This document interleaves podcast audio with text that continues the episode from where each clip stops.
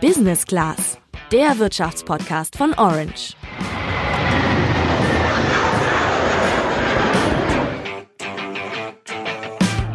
Sandra, es sind nur noch zwei Wochen bis Ostern. Denkst du, was ich denke? Eier, wir brauchen Eier. Aber welche Eier sollen es denn sein? Gerade zu Ostern ist die Auswahl einfach riesig, noch größer als sonst. Worauf du achten solltest, wenn du im Supermarkt auf Eiersuche gehst und warum Bio fast fünfmal so teuer ist wie Bodenhaltung, das erfährst du heute im Podcast. Ich bin Sandra. Und ich bin Julian.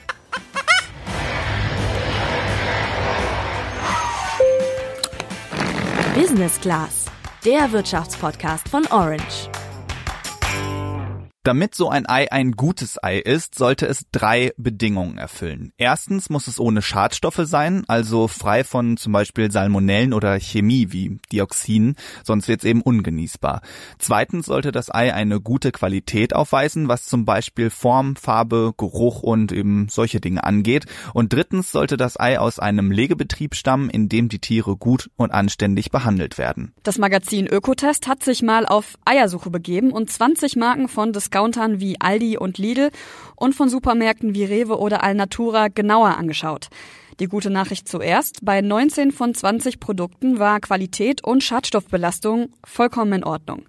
Und selbst da, wo erhöhte Schadstoffwerte gemessen wurden, sind die noch in einem gesetzlich vertretbaren Rahmen. Also wenn es nur danach geht, hast du relativ freie Auswahl. Bei den Haltungsbedingungen sieht das aber schon anders aus, denn die sind nicht überall gut. Generell kannst du ja Eier aus vier verschiedenen Arten von Haltung kaufen. Aus Biohaltung oder ökologischer Erzeugung kann man auch sagen, aus Freilandhaltung, aus Bodenhaltung und aus Kleingruppenhaltung. Welcher Betrieb jetzt was für eine Art von Haltung ist, das hängt von bestimmten Kriterien ab. Zum Beispiel dürfen sich Legebetriebe nur dann Bio nennen, wenn sie unter anderem im Stall nicht mehr als sechs Hennen pro Quadratmeter halten. Das entspricht ungefähr der Fläche eines großen Badetuchs. Außerdem müssen die Hühner genug Auslauf an der frischen Luft haben und Biofutter zu fressen bekommen, das aus ökologischem Anbau kommt und bei dessen Produktion jetzt keine Gentechnik im Spiel war oder sowas. Genau, und so sind an jede Art der Haltung solche Kriterien gebunden. In erster Linie geht es da um den Platz, den jedes Huhn für sich hat. Konkret sieht das so aus. Für Freilandhühner ist es im Stall enger als für die Biohühner. Allerdings haben sie den gleichen Auslauf. Hühner aus Bodenhaltung wiederum haben so viel Platz wie Freilandhühner im Stall, aber keinen Auslauf. Und Hühner aus Kleingruppentierhaltung, die haben noch weniger Platz als Hühner in Bodentierhaltung. Der Platz, den jedes Tier da zur Verfügung hat, entspricht ungefähr anderthalb DIN A4 Seiten. Aus diesem Grund steht diese Form von Haltung auch in der Kritik und ist im Handel kaum noch zu finden. Naja gut, ich denke, prinzipiell wollen wir erstmal alle gute Tierhaltung unterstützen, aber man muss eben auch sagen, je besser es den Tieren im Legebetrieb geht, desto teurer sind die Eier. Die Gründe dafür werden an folgendem Beispiel klar. Stell dir mal zwei Züchter vor, die die gleiche Flächengröße für die Zucht zur Verfügung haben und einer von denen setzt auf Bio und der andere auf Bodenhaltung. Den Hühnern im Biobetrieb, denen geht's natürlich besser. Also die haben mehr Platz und bekommen auch besseres Futter. Aber in der Bodenhaltung, da leben einfach mehr Hühner, daneben dichter zusammen und so legen die dann auch in der Summe mehr Eier. Wenn die beiden Betriebe also dieselben Einnahmen erzielen wollen, muss der Biobetrieb höhere Preise nehmen und so ist sein Ei eben teurer. Das kann dann schon mal um die 50 Cent pro Ei kosten und damit viermal so teuer sein wie ein Ei aus Bodenhaltung. Ob du lieber Eier aus Bio, Freiland oder Bodenhaltung kaufen willst, kannst du selbst entscheiden. Beim Einkauf kannst du nämlich an den Codes, die immer auf den Eiern draufgedruckt sind, erkennen, woher sie stammen. Die allererste Zahl dabei steht für die Haltung. Steht da eine 0, ist es Biohaltung, bei einer 1 Freilandhaltung, bei einer 2 Bodenhaltung und bei einer 3 Kleingruppenhaltung. Der Code verrät aber noch mehr. Die Buchstabenfolge gibt das Herkunftsland an und die darauffolgende Zahlen das Bundesland und den Betrieb. Im Internet, zum Beispiel bei was minus steht minus auf minus dem minus ei.de, kannst du dann den Code eingeben und nachvollziehen, woher dein Ei kommt. Allerdings wird dabei halt auch schon mal getrickst und betrogen. Tierschützer haben zum Beispiel Betriebe in den Niederlanden gefunden, die von der Fläche her die Kriterien für Bio- und Freilandhaltung erfüllen. Allerdings werden da die Hühner daran gehindert, die Fläche dann auch zu nutzen. Zum Beispiel werden die durch Elektrozäune im Käfig gehalten. Die Betriebe möchten sich nämlich die Arbeit sparen, die Eier auf der ganzen großen Fläche eben zusammenzusuchen. Ja, und auch die Reinigung der Flächen ist eben einfacher, wenn alle Hühner an einem Ort sind. Verkauft wird es dann natürlich trotzdem zum Preis vom Bio-Ei. Sowas ist jetzt nicht die Regel. Kann aber vorkommen. Für die Hühner ist das natürlich gefährlich, weil das Ganze ziemlich unhygienisch ist und sich Krankheiten so viel schneller ausbreiten können. Außerdem kann es bei den Hühnern zu Verhaltensstörungen kommen.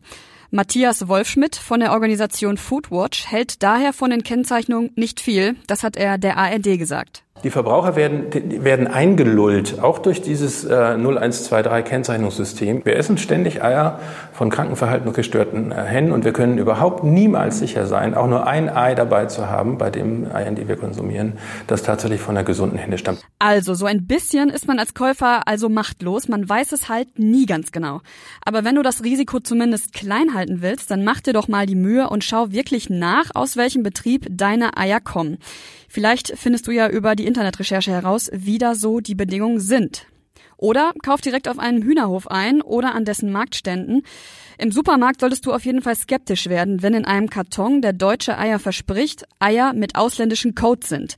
Da könnte es sich dann um Betrug handeln. Ein anderer Aspekt hinsichtlich der artgerechten Tierhaltung ist das Töten von männlichen Küken, was sehr häufig vorkommt. In der Züchtung sind weibliche Vögel nämlich aus zwei Gründen einfach mehr wert. Einerseits können sie Eier legen, die dann verkauft werden können. Andererseits setzen sie selbst mehr Fleisch an. Mit einem männlichen Küken hingegen kann man einfach keinen großen Gewinn machen, auch wenn das jetzt hart klingt.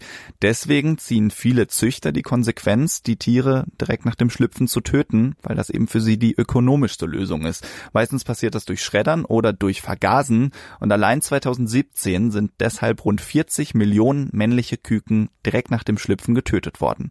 Es gibt aber auch Betriebe, die das nicht machen, sondern die Küken erstmal aufziehen und dann ihr Fleisch hinterher sinnvoll verwerten. Weil sich das aber eben nicht so richtig rechnet, sind die Eier aus Betrieben, die das so machen, meistens auch teurer.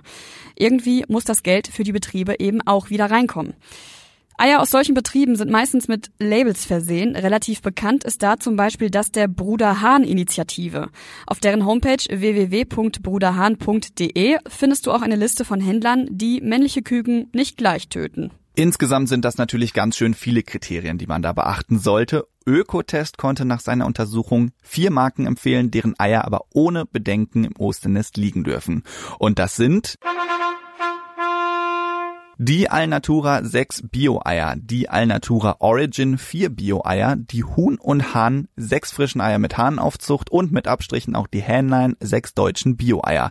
Ja, bei diesen vier Marken kostet ein Ei rund 50 Cent, ist also fast fünfmal teurer als die billigsten Exemplare von Aldi oder Lidl, aber gut, ein gutes Hühnerleben ist eben teuer. Wenn du die Eier für Ostern kaufen willst, dann färb sie am besten auch gleich selbst, denn fertig gefärbte Eier aus dem Supermarkt, die gelten als verarbeitete Eier und sind damit eben nicht mehr kennzeichnungspflichtig. Das heißt, man kann eben überhaupt nicht mehr nachvollziehen, wo die überhaupt herkommen. So, für den Kauf dürftest du nun gerüstet sein, aber auf die richtige Zubereitung kommt es dann natürlich auch noch an. Das haben wir ja bereits bei Loriot gelernt. Bertha. Ja? Das Ei ist hart. Das Ei ist hart. Ich habe es gehört. Also, auch das Ei aus der besten Haltung ist dann unter Umständen gar nicht so leicht zuzubereiten. Das war's für heute von uns. Wir hören uns nächste Woche wieder. Ciao.